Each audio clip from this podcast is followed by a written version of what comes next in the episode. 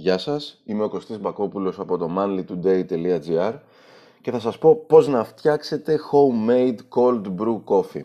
Το άρθρο βρίσκεται επίσης στο manlytoday.gr και μπορείτε να το διαβάσετε εκεί σε γραπτή μορφή. Κρύος γαλλικός καφές.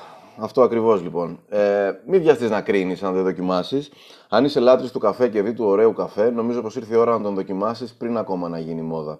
Προσωπικά τον δοκίμασα πρώτη φορά το καλοκαίρι ε, και δεύτερη φορά μετά, από, μετά τις διακοπές ε, στην Αθήνα παρήγγειλα από μια γνωστή αλυσίδα καφέ ε, έναν cold brew στο σπίτι και τότε ήταν που αποφάσισα ότι θα βρω τον τρόπο μόνος μου να τον φτιάχνω στο σπίτι και όταν έχω χρόνο και διάθεση πλέον τον φτιάχνω. Ο cold brew είναι ένας καφές που φτιάχνεται εύκολα στο σπίτι ε, αποθηκεύεται για μερικές μέρες αν φτιάξεις αρκετή ποσότητα και δεν έχει τίποτα να ζηλέψει από τον κρύο εσπρέσο, ούτε σε γεύση ούτε σε καθαρότητα. Η μέθοδος που θα σου περιγράψω παρακάτω λέγεται infused. Υπάρχει και άλλη μέθοδος, αλλά απαιτεί ένα μικρό μέρος εξοπλισμού και περισσότερο χρόνο, αφού η εκχύληση γίνεται σταγόνα-σταγόνα.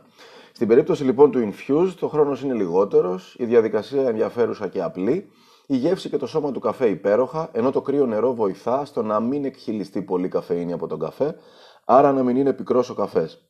Το αποτέλεσμα είναι να έχεις έναν φυσικά γλυκό καφέ, στον οποίο πιθανότατα δεν θα χρειάζεται να προσθέσεις ζάχαρη.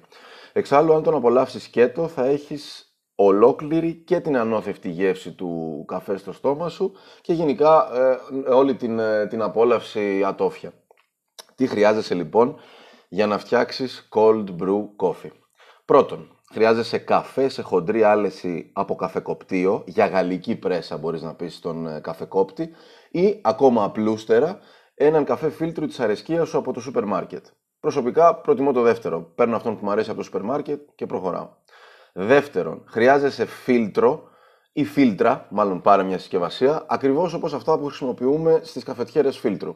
Απλό και το δεύτερο. Τρίτο, νερό σε θερμοκρασία δωματίου είτε από τη βρύση είτε εμφιαλωμένο, ό,τι θέλεις.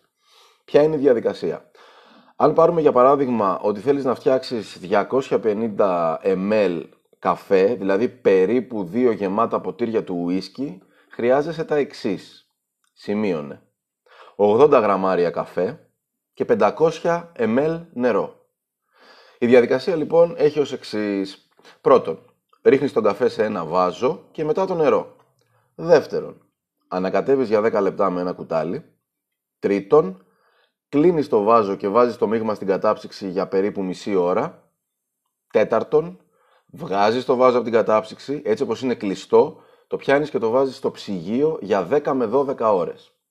Πέμπτον, φιλτράρεις τον καφέ σε ένα άλλο βάζο ή σε ποτήρια, ό,τι σε βολεύει, χρησιμοποιώντας το χάρτινο φίλτρο που προμηθεύτηκες. Αυτό ίσως σου πάρει λίγη ώρα, περίπου κάνα 20 λεπτό, αφού ο καφές περνά αργά από το φίλτρο για να γίνει σωστά η διήθηση. Εδώ πρέπει να προσέξεις ένα πράγμα. Να μην βαρύνει το φίλτρο και σκιστεί, γιατί θα πέσει το μείγμα στο ποτήρι ή στο βάζο που χρησιμοποιείς. Αλλά ακόμα και να γίνει αυτό, κανένα πρόβλημα. Απλά ξαναφιλτράρεις ό,τι σου έπεσε μέσα σε ένα άλλο βάζο ή ποτήρι. Έκτο και τελευταίο βήμα, και το πιο απολαυστικό, σερβίρεις σε ποτήρι του ουίσκι με πάγο.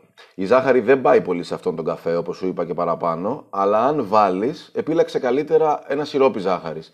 Αν σου αρέσει το γάλα στον καφέ, feel free να προσθέσεις λίγο, ενώ μπορείς να βάλεις ακόμα και tonic με lime. Προσωπικά πάντως τον προτιμώ σκέτο. Καλή απόλαυση από το Manly Today και από μένα τον Κωστή Μπακόπουλο.